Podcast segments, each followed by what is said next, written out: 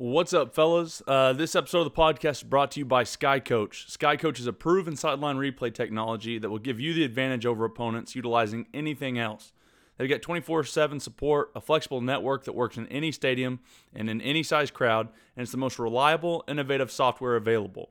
Again, I get to use this. I get a butt shot. Our OC gets a wide shot. We get it immediately after the play during games, and you can use it at practice as well. It's great to be able to teach your kids on the run and practice, be able to show them what a defense is doing to you or an offense is doing to you during a game. To be the best, you must use the best. Don't let your team down by choosing something inferior. Sky Coach is the market leader in sideline replay. Go check out Sky Coach at myskycoach.com to learn even more. This episode of the podcast is also brought to you by Sideline Power. Sideline Power is the industry leader in coaching communication, offering cutting-edge technology and innovation. Sideline Power helps coaches around the country elevate their programs to the next level with new and used headsets, end-zone cameras, drones, portable sound systems, timers, and much, much more. You guys have probably seen them, all you Texas coaches that were at the Texas Coaches Clinic, and I believe they're also at the Nebraska Coaches Clinic as well. A lot of great dudes out there and want to help you get the things that you need for a reasonable price. From NFL level coaching communications to cutting edge video technology, Sideline Power encompasses a full array of products needed to unleash the full potential of any program. Throughout the expansion of the product offering, Sideline Power has remained committed to offering quality coaching communication, again, at price points that every program can afford. Family owned and operated with a customer first mentality, Sideline Power is truly the number one choice for coaching communication. You can visit them at sidelinepower.com by email at info@sidelinepower.com or just give them a call at 800-496-4290. This episode is also brought to you by Teambuildr. Teambuildr provides strength and conditioning software to athletic programs around the country.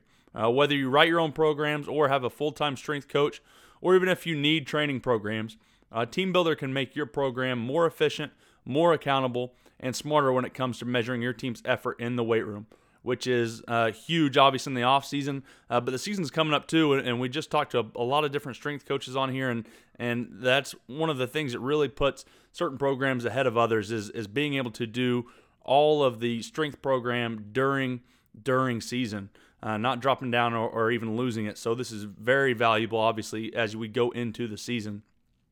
To go learn more, you can visit their website at teambuildr.com. It's teambuildr.com.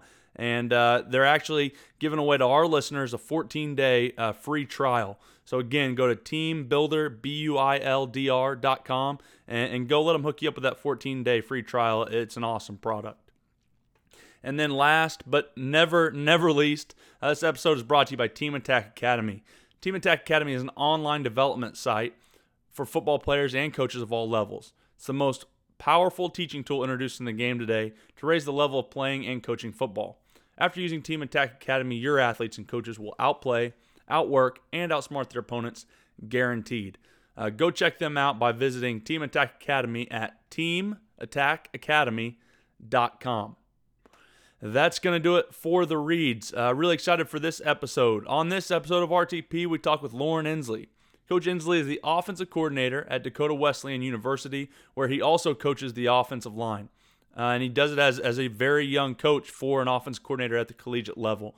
Listen as we talk to him about his football journey through the ranks in college football, some hints and strategies for offensive line coaches becoming play callers, and then the many jobs that a smaller college coach has to perform during the season.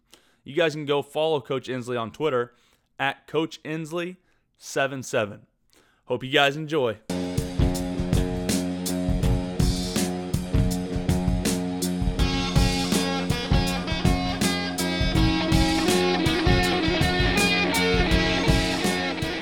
Tell everyone, obviously you're coaching now, Wesleyan, but Dakota Wesleyan, but kind of how you rose through the ranks as far as even through high school when you're playing, and then started coaching, and then how you got to where you are now.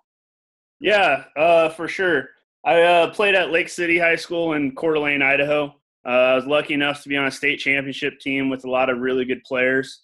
Kind of got taught the value of work ethic there. Had a great head coach there, and Coach Troxel was in the Idaho Hall of Fame. Then getting recruited, got recruited by a few different schools. Decided to go to Idaho State down in Pocatello. I was there for 2 years, and then after my second year there, our whole coaching staff got fired, and it was just the time for a change for me. So I transferred over to an NAIA school in Eastern Oregon University. Went over there, had a great experience. Was a four-year starter there. Had a lot of fun. Won a lot of games, set a lot of records, did a lot of good things. Always knew I wanted to be a coach, so when my playing time was done, I headed over and started coaching at Lake Roosevelt High School in Coulee, Washington. So I started coaching there at the high school level, had a ton of fun. I was teaching as well there. Spent 2 years coaching there. I was a head coach there. Took a team. They won one game in 3 years, and took a team to the state semifinals, so that was pretty fun. A lot of support from the community, things like that, which was always awesome when you kind of turn around a program. Spending a lot of time with some college coaches, talking to them just about what it's like to be a college coach. Got really involved in that kind of stuff. Ran into my old offensive coordinator from Eastern Oregon. Talked to him a lot, and he kind of suggested that route for me as well, and I kind of thought it was the right route to take at the time. So I headed down to Eastern Oregon. I started off as the tight ends coach down there. That lasted for about 3 days, and then they made me the offensive line coach. So I did something right. That's right. Yeah, so took over the offensive line, and I had a blast there. Really good coaches down there, really good program. We didn't have the year we wanted. We had a freshman quarterback. He was still learning. Offensive line-wise, though, we had a lot of success. We were really big up front. Had two first-team all-conference players that really helped us out big time. Had a pretty good rushing game. I think we were top 25 in offense. Had some success. You know, one of the biggest things, though, leaving the high school ranks was kind of making that – change with money was a big thing because I wasn't getting paid very well at Eastern Oregon. I mean, I took a spot that I knew it was a risk. Overall, I knew what I was getting in for. So I kind of took a gamble on myself there. And then this last offseason, started looking at it because I needed to be able to live, needed to be able to support my family. Saw Dakota Wesleyan was hiring. Last year, they were the second-ranked offense in the nation, so pretty good job opportunity. Applied for it thinking that, to be honest, I didn't have a chance at it being a 26-year-old. Wasn't thinking I had the chance. Went, did a phone interview, felt pretty good about it. Then they flew me over for an in-person interview. That went really well. Got to know the program really well. Kind of fell in love with the place on my interview. Was really hoping it went well. And then they offered me the job, and I've been here since January. So, wow, that happened pretty quick. It really has. Everything about this job happened really fast. It's not a route that I would necessarily suggest for anyone. I feel pretty blessed and lucky with the opportunities that came. When I was a high school coach and trying to make the decision, I knew there was a lot of different factors, and I had a wife at, I still have a wife, and kind of talked it over with her. And I kind of said, if we go this college route, at any time I could get a phone call and I have to move halfway across the country. And that's actually exactly what ended up happening. What does she think of South Dakota? So she's actually not here right now. She's at Eastern Washington right now. She's finishing up her physical therapy doctorate. So when I moved to Eastern Oregon the first time, she wasn't there with me either. So, and then when I decided to move down here, we knew we were going to have to wait a little bit for her to get down here, but she's coming in July. But she's pretty excited for the whole thing.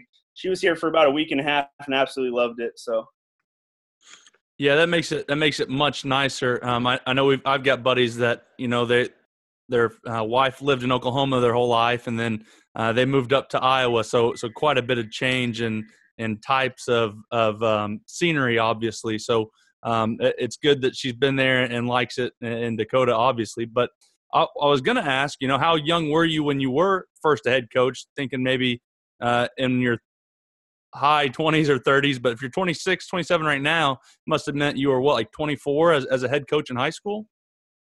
I was 23, actually. Wow.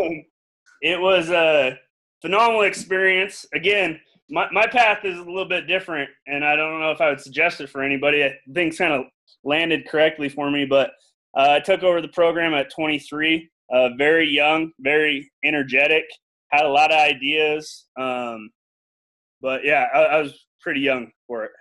How did that come about? Were you already on staff and No, I had just got done. To be honest, I had just got done with college and I was looking for a teaching job. Just happened to find one there, and they had a coaching position open, and then I kind of just took it over. Wow. Yeah, it was nuts.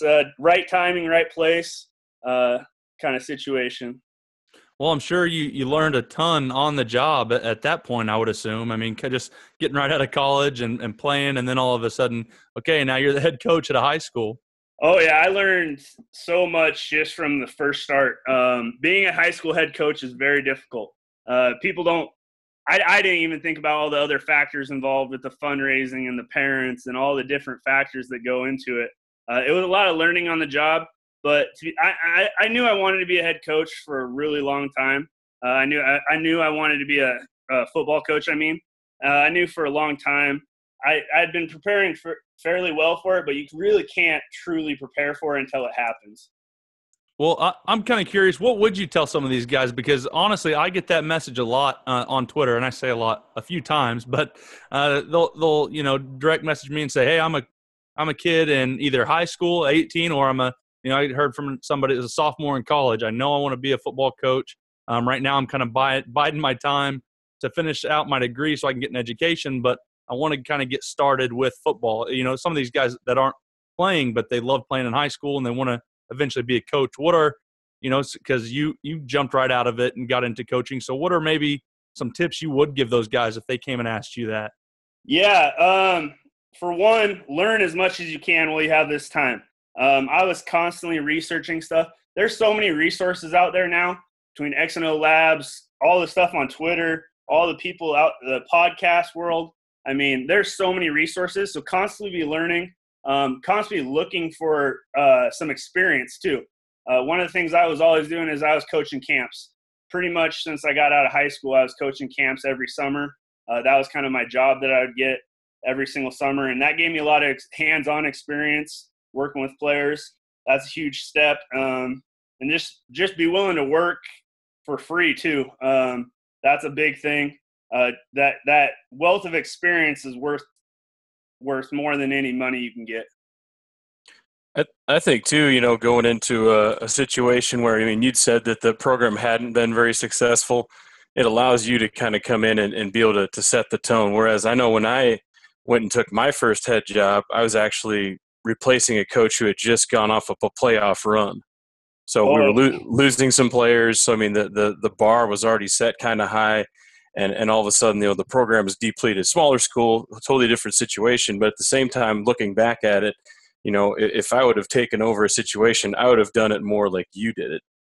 Go in, the bar was a little bit lower, and you'd have a chance to kind of instill your philosophy, and you wouldn't have people kind of second guess, and you're like, what we've been doing hadn't been working. Let's try something new and see if it breathes some fresh air into the program. And obviously you did. Yeah, for sure. I couldn't imagine taking over a program that was that highly successful. I got lucky.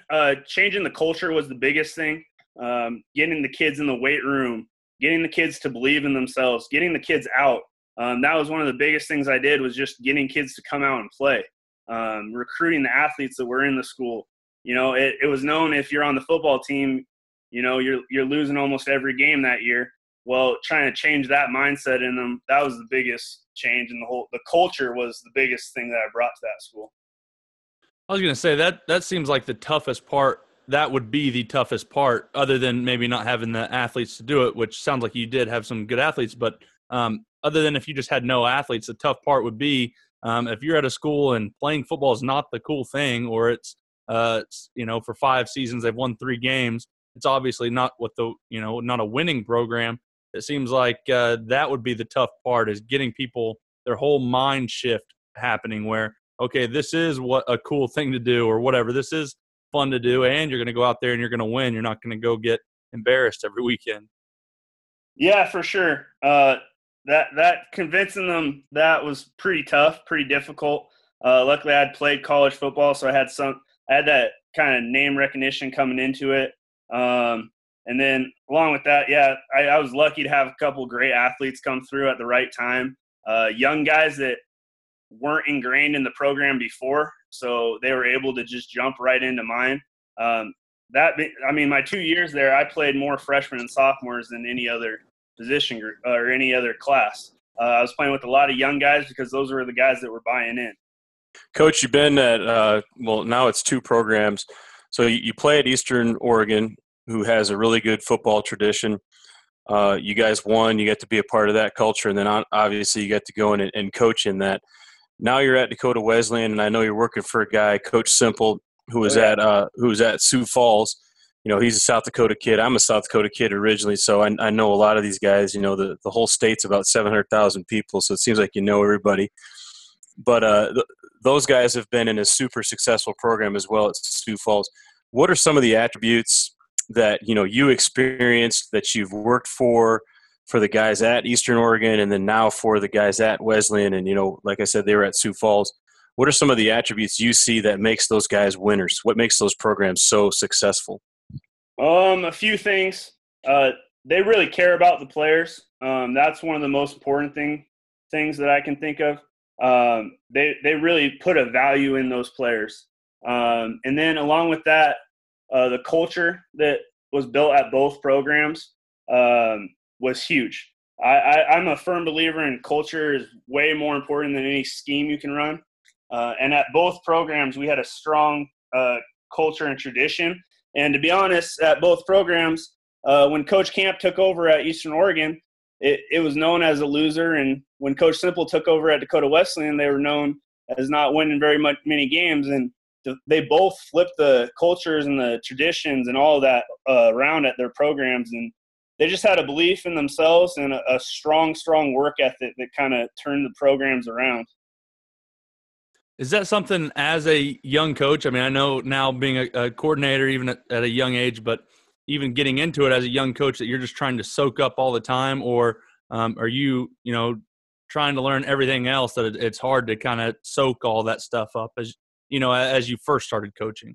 Oh, I definitely think it's hard because, you know, as a young guy, I'm focused on scheme and trying to learn all the different techniques. And, you know, now as an offensive coordinator, you know, I'm trying to learn quarterback play and running back play and all that kind of stuff. And I think sometimes it can get lost how important the culture is, and, you know, trying to learn that part of it.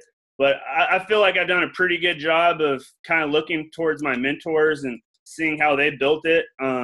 Like I said, I was on a very successful team in high school, and I just look at how they built their programs about always having core values and structures like that, and how important it was in the fourth quarter knowing that your team's built on something.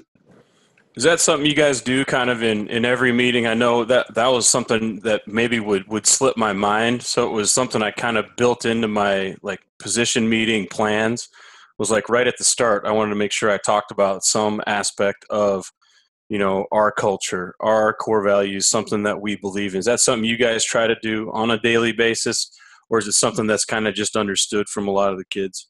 No, definitely. And again, with me being a young coach, I'm constantly learning. I felt like, especially this spring, trying to install a new offense, you know, I kind of was so focused on the scheme early on that I forgot about some of that core value stuff. And then a week went by and I kind of looked back at it and I was like, these guys don't even know what it's like, what my expectations of what being a Dakota Wesleyan offensive player are like. And I just changed my meeting structure completely, like you're talking about. I started every meeting talking about our core values. When we watched film, I asked, are you representing our core values right here? You know, if they loafed or they took a play off, I just called them out right there on it. You guys said these were our core values. You're not showing it. So I made that a big emphasis. And it was crazy to see the change in our play. Once I left the scheme part and focused now on the core values in our culture, all of a sudden our guys started buying into that completely, and you started seeing those core values on film daily. I always think that's the tough part, and I've never had to do it, but I've had a lot of coaches come in and do it, is coming into a new program where they are already, you know, they've been engrossed in it. They kind of know what the program's about.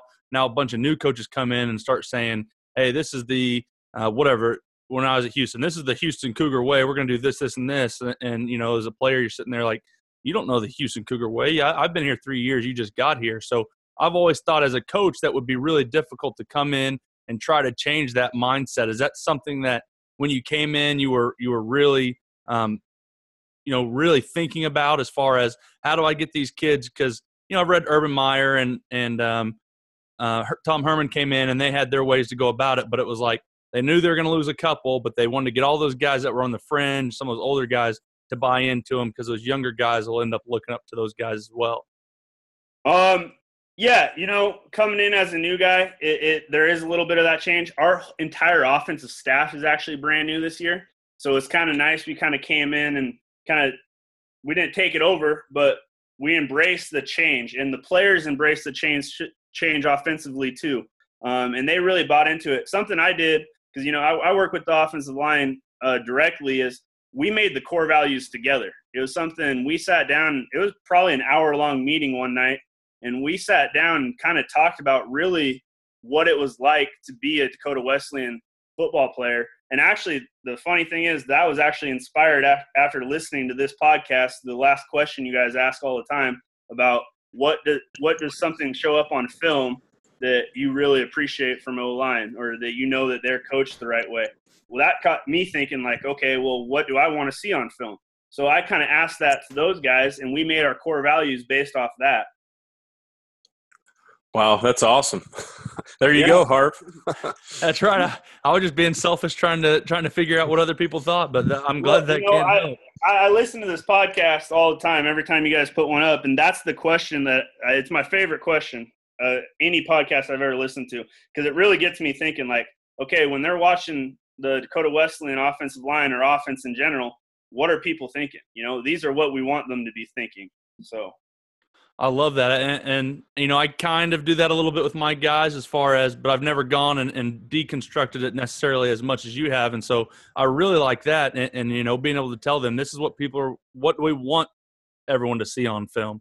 You know, what do you guys want to be known for? And so I'm glad that can help a few people. But, you know, also the cool part is we've had however many offensive line coaches on here, and we've had, you know, similar answers, but a lot of different answers. So definitely no wrong or right answer. So it's cool to be able to talk to your guys and say, what do you guys, what do we want to be known for? Because not everyone has the exact same answer. Oh, for sure. And I think that having the players' input made it what it was. Our core values, having them come up with a lot of the ideas of what they wanted to represent. Because now I have guys, we're in film meetings, and if we see a guy do something that doesn't represent our O-line, the rest of the offensive line takes it personal. Like, hey, that's not who we are. We got to fix this. So they have a lot of buy into it now. Harper, I did the same thing when I was actually at BA. I took all the offensive guys in there and did kind of the same thing. Like, how do you guys want to look as an offense? What do you guys want to be? What do you guys want to be known for? And those, it's amazing what kind of stuff the kids come up with on their own. And maybe you can prod a little bit or hey, think about maybe something like this. But those kids come up with some unbelievable things, and then I just had them all sign the whiteboard when they were done, and I took a picture of it. I'm like, all right, you guys all signed the contract. Now you guys are all in. And I could always go back to that later on. It's like, you know, Coach has been saying many times, hey, man, remember, you signed the contract. You said you were going to be accountable. You said you were going to be here every single day. Well, you missed yesterday, you know. So, I mean, it made it a lot easier to be able to go back. It's like, hey, man, it's not my rules. These are the rules you guys came up with. So I didn't have to be the bad guy all the time. You know, I was still the bad guy, but not all the time. Sure. Yeah. No, I love that. And I think that's something that we'll start having to do at Broken Arrow. Now we've got our standards on the offensive line, but it's always kind of been imposed by me, and we've got really good buy-in, but it'd be nice to kind of shoot it to them. Anything you want to add, anything you want to change, you know, because then, like you said, it truly is. They're bought in, and they're holding each other accountable for that standard. Yeah, for sure. It's helped us a lot. Well, Coach, I'm kind of curious, you know, how have, as being an offensive line guy, then an offensive line coach, now a coordinator, how much has that, you think, helped you as a coordinator? Because I know there's a lot of stuff on Twitter about you got to be an offensive line coach to be a coordinator, and I don't necessarily agree with that, but I do think it helps, especially your offensive line coach. You know, I've got to, you know, work with Brady, who was an offensive line coach. I've worked with Coach Wilkinson, who's our offensive coordinator now, and he didn't coach O-line, but he's made it a huge point in his life to learn everything there is to know. He's going to clinics and stuff to listen to offensive line, and so it really benefits your offensive line coach. But how much has that helped you being an offensive coordinator? Like you said, I don't think you need to be an offensive line coach or have an offensive line background to be an offense coordinator, but I definitely think it helps. I think it's one of the aspects that's most overlooked by some other coaches. I love offensive line play. Like, I can't get enough of it, but some guys, it's, yeah, just do this protection, do it this way. You got to understand the protections. They all go together. You got to understand the blocking schemes. You got to understand what we're doing up front and what it takes to be an offensive lineman, what it means. One of the things that Eastern Oregon, our offense coordinator, Coach Pow Pow, he was great about always – he was a very in-depth offensive line guy. He knew offensive line play to a T. He had been a tight ends coach before, so he had that background. And as an offensive lineman playing for him, I always appreciated that he could break down offensive line film better than anyone I've ever been around. And he was a quarterback coach, and he had played quarterback. So he kind of took some pride in it, and I thought that was huge. I think you need to have a focus on that offensive line up front. That's where it all starts. When you were just the offensive line coach, you didn't necessarily have as much to do as you do now, also being the coordinator. What were some cut-ups? How did you guys watch film of other teams? Because that's my big off-season goal, is find the most beneficial and less time-consuming way to watch another defense, but not watch too much of them, because I still really believe that, you know, people just watch way too much defensive film. Their offensive line watches too much defensive film. You know, there's a good amount. There's maybe a good amount of blitzes you want to see, but I think that at least when I played, there was just way too much of it watched and probably not enough of watching yourself. So how do you kind of balance that, or how did you kind of balance that? So you're talking about breaking down an opponent? No, just the offensive. You know, it's Monday, and you're wanting to show you're wanting to show your offensive line. Okay, this is whoever's defense. You know, we would watch, it seems like, game after game, and all different kinds of cut ups, and I just didn't find that really beneficial. So, how much? I guess the better question is, how much defensive film from the team you're about to play do you show your offensive line, or do you just show them cut ups, and what cut ups do you show them? Well, the way I do it is I kind of break down the opponent. I kind of have their top game stunts, and then I have their base fronts that they're going to give us, and then their main blitzes and pressures that they send and when they send it. And I give our players – they have the full breakdown, so they can watch it on their own as much as they want. But as far as meetings go, I basically go over the main things they need to know. And I don't try to overload them. That's one of the things I learned big this last season at Eastern Oregon. I do think that I did overload them sometimes, like you're talking about, watching too many things. When you're thinking about all the different things that a team could do, or all the different things that a team has shown, okay, now you're not playing fast and reacting. So I definitely agree with you. It's got to be a limit. You can't show your guys every single thing. You can't talk about every single thing a defense can do. And that's something that I learned big this last season. But, yeah, I like to give their base front, their main pressures, their main third down looks, and then any stunts and games they play. I always like to make, you know, just a short cut up, and it was always something that Denver used when I was at Tulsa, and literally lasted 20 minutes. I think he'd be able to go through that. Hey, easy tips and reminders, you know, what he called hootie hoos. You know, certain fronts that they might give that give away when the blitz is coming. So our guys would kind of make that call. But the kids always said, man, I always felt like I was well prepared. It was nice and short. It was concise. you didn't throw a lot of stuff on there, and they could always go back and watch it, and it didn't take up a whole ton of time. But it hit on the main keys, like you said, you know?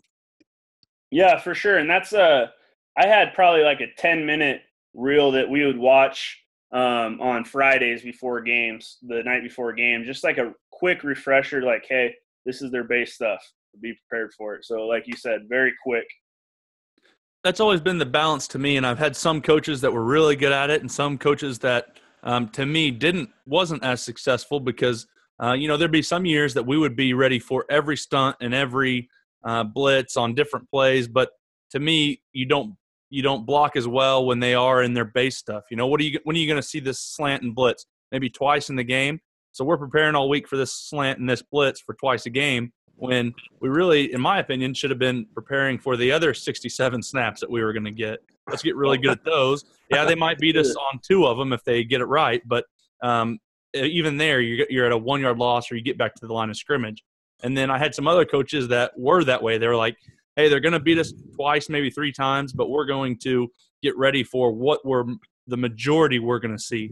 Now, if there's something they bring 8, 9 times, we will work that, but we're not going to work every single thing they do because percentages, we won't block their base as well if we're doing these extra things to stop this one slant, this one blitz. For sure, unless the only time that if they're doing something that limited, the only time I'll bring it up is if they've shown it specifically on a certain down distance or against a certain look. That's about the only time that I'll specifically bring up something like that. Harp, I was going to tell you another thing I try to do, and Coach, I don't know if you did the same thing, but during that reel that we would show on, you know, it'd either be Friday night or Saturday morning before the game, I always tried to show plays. So they're running the field zone or they're running the boundary zone blitz, whatever it might be. I always tried to show plays where they were getting gashed. Oh, yeah. I think it showed our guys' confidence, like, hey, man, this defense, we can hand it to these guys. I always just thought it tried to build a little bit of confidence rather than all of a sudden you're showing this blitz reel, you know, and it's Alabama hitting your quarterback, you know, left and right. And they're like, oh. That's so, good. I mean, trying to get it to where it just built a little more confidence in those guys, and you kind of be sitting there. It's like, hey, man, you see they'll get out of gap and watch how much this long stick will get moved, you know. And they're like, oh, yeah, you know, we can gash these guys. I always just thought just having that mindset and them thinking about even if, you know, it wasn't talked about or said, I just thought – those guys felt confident coming out of it, like, yeah, we got these guys. We can block these guys. It didn't matter if it was Oklahoma or Tulane, you know. Oh, for sure. I do like that, and that'll be a good one because that's what I'm trying to do, Walls. I'm trying to be concise as possible, show them what they need to be showed, but not overload it with that, and let's just get perfect with our technique. I'll tell you and so that's where I don't even hardly do it anymore, so I don't know if that's going to get me in trouble, but I hate it the most in college was the scouting report. They never made any sense to me. Oh, I don't know why I don't know how many trees colleges have killed, telling me that this kid's name is Steve and he's 6'2", 285. But I don't know why I need to know that, especially if we're going to watch film on him. You know, I just never made sense to me, and gave him gave a bio about him and where his hometown was. I was like, well, what are we looking at? Like, how much time are we wasting seeing that this guy's from Boise, Idaho, and that is he played as a sophomore against whoever, SMU. Like, sweet, what does that help me with? And then, you know, then they'd have questions about it that you have to answer on your pre game test, and it was just stupid to me. So I don't do those anymore, and I thought this as I got older, even in college still, I was like, I think the coaches are just doing this to make themselves feel better because no one's getting anything out of this. I'll tell you right now, the ones I had to make as a GA, it was just because, you know, certain coaches were like, this is how it's done. Seriously, and I'd ask. I'm not kidding. That was like the answer I got back. It's like, well, you know, this is what we did over at so-and-so. Like, okay, cool. So I guess I'm just going to pick out mug shots of these guys and see how big they are, where they went to school. I mean, okay. Yeah, I never understood what that did, because it was never even about like, okay, they're in this personnel, then they're going to be in these formations, in these fronts or anything like that. It was just a picture of them and their suit or whatever it was and talking about them. And I always thought that was a waste of time. So Yeah. That's something that I've tried to stay away from, you know, especially because you get to watch film on them. So who cares? I don't know. It was always stupid to me. And so I try not to do that. And I also get it. I mean, I think that we still print them off just for the sake of printing them off. I don't, as an offensive line coach, I don't really give it to anybody just because I remember taking it and throwing it away or keeping it in a binder. But I've always just thought that was, you know, it's funny, one of those football things that people keep doing them. And it's not something, though, that I do anymore because I just don't know how much people look at it. Yeah, I transitioned to if I do stuff like that, it's always on Hudl now. It's a presentation on Hudl, yeah. And they can click on it, and it can show clips and all that kind of stuff. So yeah, I kind of moved away from the whole killing the trees. Yeah, well, and then if a kid does want to do that, he can click on it and he can look at it as long as he wants. If there's another kid who's, been playing 50-some games, he doesn't have to spend as much time on it. It doesn't mean everybody has to go through the same exact scouting report. Totally agree with you. For sure. And that was the other thing kind of with me for tests as well. You know, I had an offensive line coach that wanted us to get real in depth with these tests and have them in by Thursday. And I kind of got sloppy through them. And he wanted to know what's their first move and their second move and their third move. And I kind of got sloppy with all that stuff too. And he was like, look, this backup's doing a lot better than you are at this test. And I was like, Coach, I don't want to know what their first, second, and third move is. I'll kind of see what they do the most of the time, but the minute I start thinking about what their first move is, they're going to hit me with their counter off of it, and I'm going to be screwed. So why don't I just go out there, play like I'm supposed to play, like use the technique you told me works for everything, and we'll be okay. And that's the way I always thought of it. Now, I do think it's probably good for most people to know what's their first, second move, and kind of have an overview of the style of defensive player. I think that's more important. Hey, is this a power guy? Is this a speed guy? Now, obviously, about those tests, I've had a lot of times where the guy that can't stop any of those moves knows what every move is, though. That's right. So. And he's got the prettiest drawing on how to run zone, and I just, I didn't use any of the little square or whatever marks at the end. I just draw a guy to a guy, and I know exactly who they're going to, but I wasn't going to spend time to make it pretty. It was like boring. Like, yes. Still know how to block inside zone. That's all we run, Coach. So it was always, he was always kind of getting on to me for that. But again, I don't know why you need to know. Speed rushers, they've got speed rush moves, and the power guys have some power moves. And now maybe some people have different things to tip, certain things. But for the most part, I wasn't ever a big fan of that either. But, maybe it helped other people, but wasn't for me. Yeah, I got you. The thing I loved about the scouting reports, though, was you could find, some of the situational rush guys. You at least kind of know their numbers or know, hey, here's their nickel package. BYU, I remember when we played them in the bowl game. They had Ezekiel Ansah coming off the bench, and a lot of our guys, nobody knew who he was, Yeah. He was a young guy, skinny guy. And I'm like, hey, this is the guy we got to worry about when he's in the. So you bring it up in the meetings, and then you had, a few clips of the kid. But it's like, hey, the guy's only played, 20, 30 snaps a game. He's got 8 sacks, all right? So, yeah, we need to worry about this guy. So, I think there was things like that you could really get into. But, yeah, as far as all the other stuff on guys, I thought to me it was just overkill. It's like, hey, Coach, tell me the guys I got to worry about. Right. And then the rest of the guy, hey, he's just a guy. Don't worry about this guy. You'll be fine. Use your technique. But this guy, okay, yeah, we're sliding the protection to this guy. Here's a guy you got to worry about. Right, that's what I was going to say. Even it seems like that, like if you're a good coach, you get your guys prepared for that and walkthroughs and practice and all that. Like if we had a guy that's what was always funny with me. They'd make such a big deal in the scouting reports and in pre-practice meetings about, hey, number 8's the guy, wherever number 8 goes, that's what you got to remember, number 8. And then we'd go to practice and everyone would be in their regular, whatever it was, red jerseys, and there would be one guy in a yellow jersey, and he was number 8. And I was like, yeah, okay, well, you could have saved all that 30 minutes talking about number 8. We get it. 8's the big deal. You put him in a yellow jersey. So I don't know, and I get it. Now as a coach, I definitely get it. And the other thing I'd say about the tests is I think it's better not to do the test the day of the game because I think that worries you as a coach more than anything. Oh, yeah. I don't know how many times I've gotten a test and just been worried. That's all it's good for is just to panic the coach. You know? Yeah, it never makes you feel good. I mean, it makes you feel like, okay, they know what they're talking about, but that doesn't make you feel good. The only thing it can do is make you feel bad when they're like, they have no idea what you're doing. You're like, well, then you got the guys like you're talking about. They could tell me exactly how to do everything. They could explain it to a T, and they can do it at practice. But when it comes to taking a test, they can't do it worth anything. So, yeah.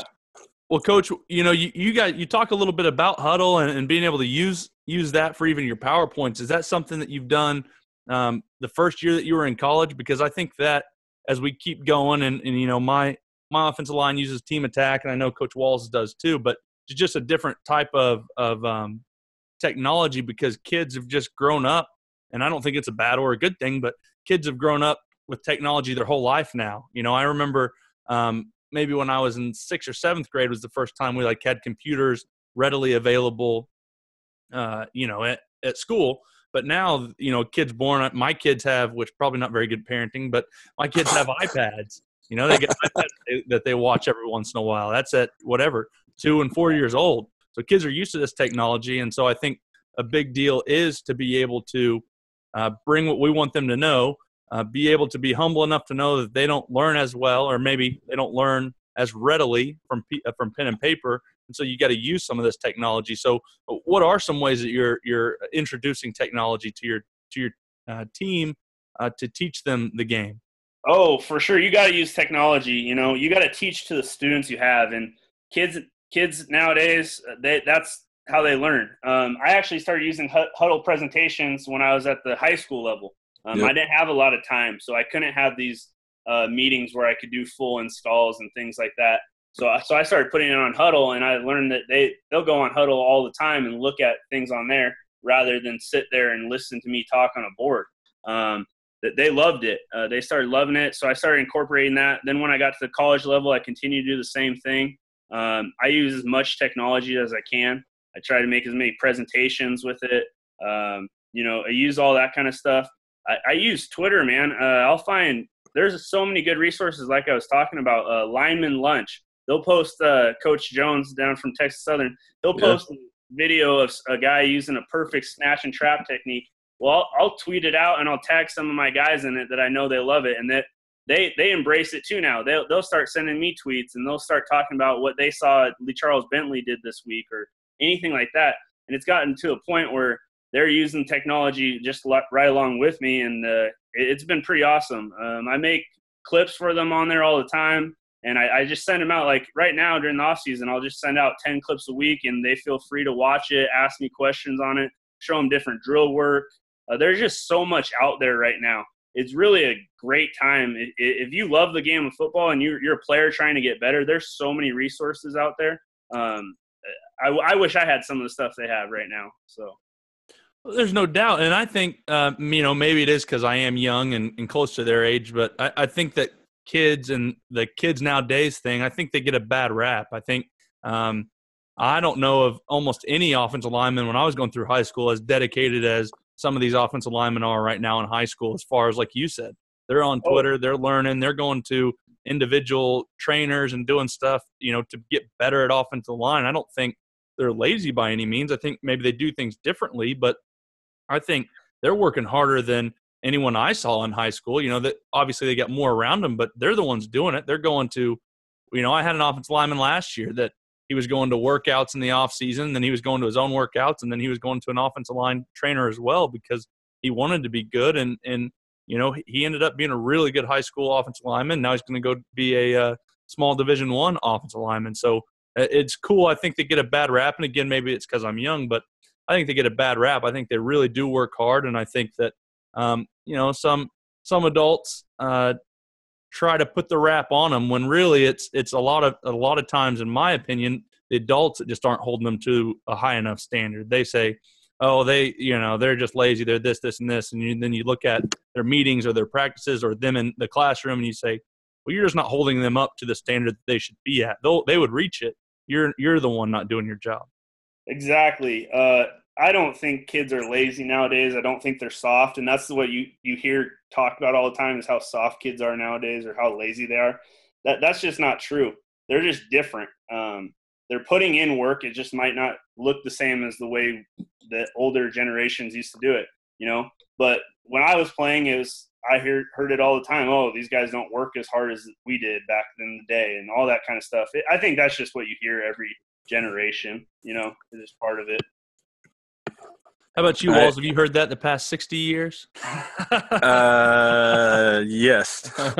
I just think it's hilarious because I see these kids when you build a relationship with a kid, you set a standard for a kid, and what you're teaching the kid makes sense to him, and what you're teaching the kid gets him better.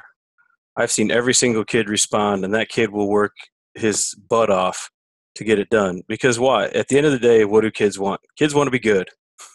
You know, I can't think of any kid that I've ever coached, any one of them, where he would raise his hand and say, Coach Walls, I really want to suck. You know, I want to be really bad. I don't want to be a good football player. You know, there may be some guys, yes, they don't work very hard, but those are the guys, yeah, you're going to pull it out of them once you build that relationship with them. You know, it doesn't just naturally happen. Right? I didn't fall out of the womb and all of a sudden, hey, I know how to work hard. Hey, I know how to go be a great football player. That's my job as a coach to show them that. And it's my job to hold them to that standard. And as long as what I'm doing makes sense, it's safe, and kids can understand it, they'll do it. But if your methods don't hit one of those areas, you're probably going to have problems, right? Oh, for sure. You know, you got to build that trust with them first, and then they'll go through a brick wall for you. You know, once you build that trust for them, and like you said, hold them to those expectations. And it's got to be you're holding everyone to the same exact expectations. Yes. I got a guy, you know, we do goals all the time, you know, and when someone puts goal as being an All-American or all-conference player, I keep that piece of paper. And then when I see them not acting like that or not putting in the work, I asked them, you told me this was your goal. Is this going to get you there? Is what you're doing right now actually going to help you accomplish this goal? And then it becomes more about them trying to accomplish their individual goal or their team goal than me harping on them and me getting on them about something. Yeah. Again, so, hey, I didn't say it. You said it. Exactly. No, it's your goal, man. I'm trying to help you achieve your goal. You know, I'm not mad at you. I'm just trying to help you. Yeah, it's not my goal. You know, I would hope you have that goal, but you know, at the end of the day, it's going to be you trying to hit that goal. And I love the way you put it. You know, put it right back on the kid. And I tell you right now, when it's something that they said, there's no way they can hide. You know, exactly. Well, I'm kind of curious, Coach, because one of my favorite parts about coaching offensive line is I get to deal with offensive line kids and not have to deal with skill kids. Come on. I know it's shocking, and they shouldn't be different, but I'm just telling you, every offensive lineman just a little bit different than most skill kids. So now you were with the offensive line, you get to hang out with the coolest group in the on the team, and now you've got to kind of deal with the things that come along with some skill positions and some skill players, and meshing with that as well. Has that been much of a change for you, or has that kind of rolled in a little bit easier than you thought? Well, it's actually a lot easier than I thought.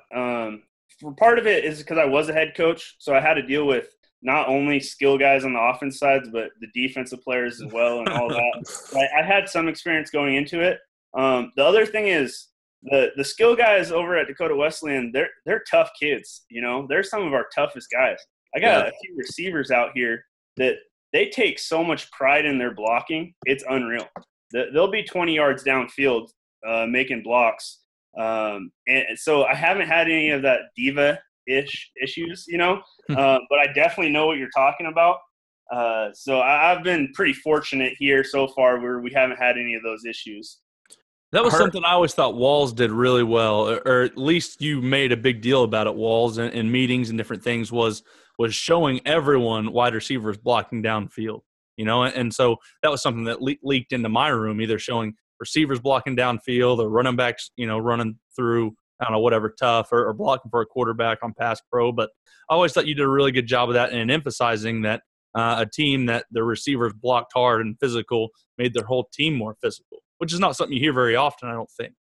Well, I, I always didn't want, I mean, Coach Insley said it, you know, offensive line is already, they're already lovable. You know, they're already basically volunteers. You know, they're doing all the dirty work that nobody praises, and all, you know, they get that, but coaches all love them. You know what I'm saying? Well, sure. I didn't want the offensive line to hate the guys that were playing out wide. That was my whole thing. I mean, because to me it creates an instant division.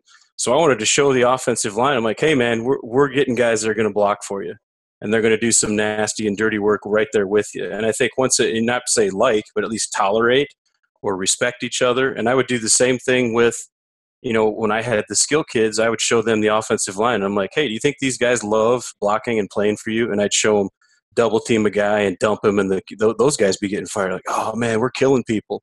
But when they'd see that mutual respect and that mutual job between each other, to me it just made sense. You talk about culture. Why create an instant division by calling a kid a prima donna? Yeah. You know, why create an instant division by saying, you know, oh, this guy is just one of those soft wide receiver types? You know, you're speaking the language of division. You know, it's not my job. I can think that, you know, but my job as the head coach, or my job as the head coach of the offense at that time, was to bring everybody together. And that's what Coach Insley's, that's going to be his job. And he's doing the same thing. And he's already pointing out guys that are tough. And the last thing I'll say, Harper, is if you're a receiver in South Dakota, I guarantee the offense you played in ran the ball more than you threw the ball. So those guys are used to block. And that was my offense in high school. So that was the only way you were going to get on the field. So a lot of those guys have it ingrained. For sure. You know, and, you know, we had a scrimmage here pretty early in spring ball. And you know, there's 3 clips of guys, receivers, just 20, 30 yards downfield blocking guys. And I made it a point, like the whole O-line walked into their meetings the next day when we were watching film, and I kind of told them in front of everybody, like, that's what it means to be a receiver here. You got to block. First and foremost, that's going to be your number one job. And I congratulated them on that. And then when we went and watched film, I slow played it. Those 3 clips were probably the clips we watched most. That's what we spent the most time on. Is I was telling my O-line, look at what you have here. You got receivers just going as hard as they can, knowing they're not getting the ball, and just making plays for you guys. So we kind of took the mantra of O-line gets the first 10 yards. Anything after that is from the receivers. So we really love that mantra here. And like you're saying, our guys embraced it, and it's not receivers versus O-linemen. It's everyone working together trying to accomplish our goals. Absolutely, man. Yeah, it's a big deal, and so, you know, that's what I say, Walls. It was cool seeing you do that, and I think obviously a big deal, and like you said, Coach Insley, it's a big deal to your guys too, seeing that's what you guys are known for, and even more than that, even a little bit more football wise. You know, you get guys running after running backs or whatever, and you pick up a few loose balls that maybe don't go your way, and with such a small margin. In football, you know, one little coughed up fumble that, you know, receiver, offensive lineman picks up could be the difference in a game. And honestly, especially at that level or big time high school level, could be the difference in you keeping a job and you not keeping a job. One fumble. For sure. You never know when it's the play. You never know when your extra hustle is going to pay off. All security is job security. That's what Michigan State said, right? Yours and mine. That's still probably my favorite quote. That was yours and mine. You won't play very much if you don't take care of the ball, and I'm not going to have a job for very long if you keep losing the ball. You keep fumbling it.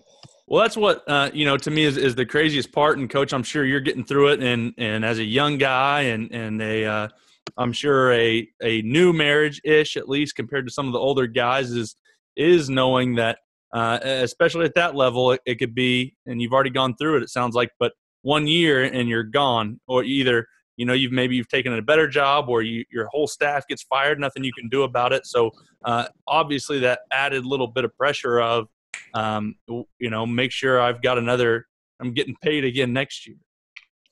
Oh, for sure. You know, that's one of the biggest differences. You know, when I left the college or the high school game, I knew what I was getting in for. I knew that your job's on the line. It's not just – you're not just a coach on the side. You know, when I was a high school coach, that wasn't my job. My job was being a teacher. Now my job is based on our performance, for sure. Coach, what's it like, you know, at some of these smaller schools? I was at Augustana where we only had, I think, 6 or 7 guys on staff. Being at Dakota Wesleyan, having to wear a bunch of hats, you know, and I was to me, dude, I loved the small college experience just because I got to learn so much, not only just football-wise and game planning-wise, but just program-wise, you know, how does a school operate, you know, due to equipment and orders and all those things. To me, it was an invaluable experience, you know, beyond just what's going on the field. Oh, for sure. So we only got 6 guys on our staff right now, and 2 of them are GAs, you know. And that's what it is at the small college level. You guys, we all have to pitch in and work together really well as a staff. We all got to get – there's stuff that's got to get done everywhere. We don't have equipment guys that come in and do it for us. We do it as a staff. We don't have guys to paint the field. We don't have guys to set up everything, you know. So we have to do all that as a group, you know, and you're talking about, it's invaluable. You know, coaching at the small level, you know, I love it personally. There's a lot of, like you're saying, there's a lot of benefits to it. You're learning a lot on the job, obviously, and it is tough at times. You know, it gets grueling, but you know, as long as you got the right mindset, you make it work. I just remember having to drive the lifts because, you know, you'd have to film end zone at the games, yeah. And I always have to drive the lifts. So I'd have those huge forklifts or whatever, and you'd have to drive those. Well, it snows in South Dakota a lot, yep. So when it would snow, those things are like one-wheel drive. I'd be out there for like 3 or 4 hours trying to move that thing. Oh, my gosh. There were some of the craziest stories you have to do. So you had to be part of the day you're moving a lift, and then you come back in, and they're like, hey, Coach Walls, we got an order of hooded sweatshirts, and you got to go organize in the equipment room. You're like, all right, let's do it, man. Yep, on to the next task, right? And you talk about painting the fields. I had to paint the fields too, man. Yep.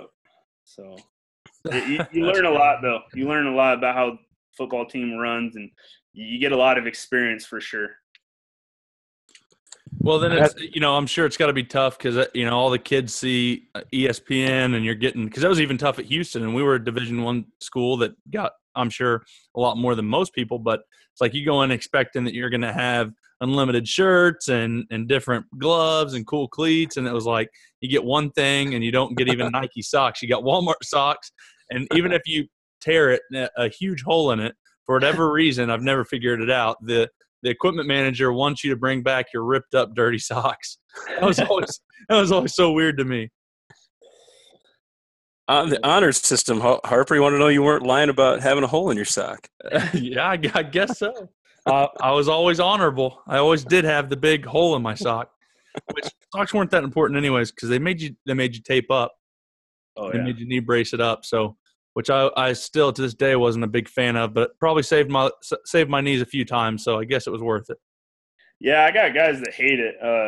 You know, they complain, but I'd rather them save their ACLs personally. That's right. Did you wear them, Coach, when you played? I didn't. We didn't have them at EOU when I played. We just we didn't have them, and then I didn't spend the money to buy my own. I had them at Idaho State though. It was required over there. I didn't have a problem with them. They're uncomfortable, but, you know, I didn't have a huge issue with them. I think that was the number one question about practice was, you know, helmets and shoulder pads, we're going to wear those all the time anyway, so it didn't really matter if you're full pad or shell because it's the exact same thing to an offensive lineman. But it was like, do we have to wear braces today? Oh, I know. I hear that all the time. I go, well, if you're going to play with them in the game, you're going to wear them for every practice. So. Oh, yeah, that was nice, the answer. So then when you get older, you just figured out better to ask forgiveness than permission, and we just come out there without them. Oh, we didn't know. Oh, I got one guy. He'll always take one of them off. He's like, oh, it's just broken. I can't fix it. And it's like, okay, it's been all spring ball. It doesn't just break right as you get out to practice. That's great. Yeah. Well, Coach, we're coming up on an hour, and as you said, you kind of know the final question. So what are some things that you see when you're looking at another offensive line that makes you think highly of their coach? Yeah, guys working on the same page. Russ Grimm has a good quote. I want a nickel, not 5 pennies. And I really like that quote. You know, it's so when I watch an offensive line, I want to make sure they're all going whatever call they made. It might have been the wrong call, and I tell my guys this: I don't care if it's the wrong call. As long as you five are doing the same thing on the same page, something good's going to happen. So that's one of the biggest things. Like, I don't want to see guys lost and just looking around for who they should be going to. I want to see them playing fast. And then obviously finish, like having a nasty finish. Watch a guy like Quentin Nelson, like that. Nothing's better than watching his film. So those are the two main things that I look for when I watch another team's film for offensive line play. I think, like, for me, Quentin Nelson's film should be just like an indicator of somebody. So you like show them five clips, and if people don't get excited, you just say, leave. I don't want to be around you. Oh, for sure. I'm the biggest Quentin Nelson fan. So I'm right there with you. Well, that's like, I got lucky enough to get film of, I can't remember his name. He's a senior now at Texas, plays offensive line. But he played at Euless Trinity, and I had his senior highlights at Euless Trinity.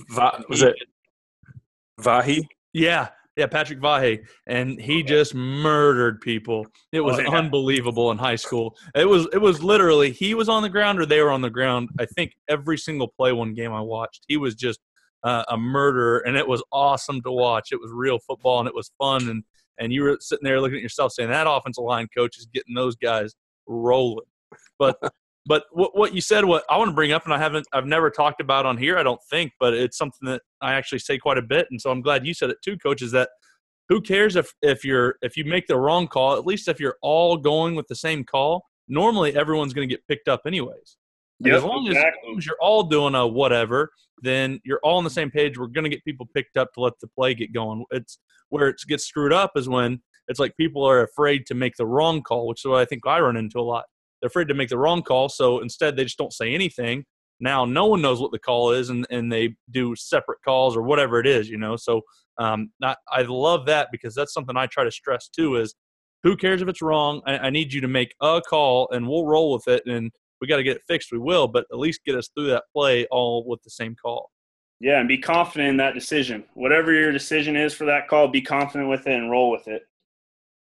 Well, Coach, we really appreciate it. I know you're a busy guy, you know, with coaching college football, and I'm sure you guys just had spring ball, so you're looking forward to maybe getting a few minutes off other than recruiting. So we really appreciate it, and we're glad that you took the time and talked a little bit of football with us. All right, thank you guys. Hey, I love the podcast, by the way. It's when I'm working out, when I'm in the car driving for recruiting, it's what I have on, so thank you guys for that.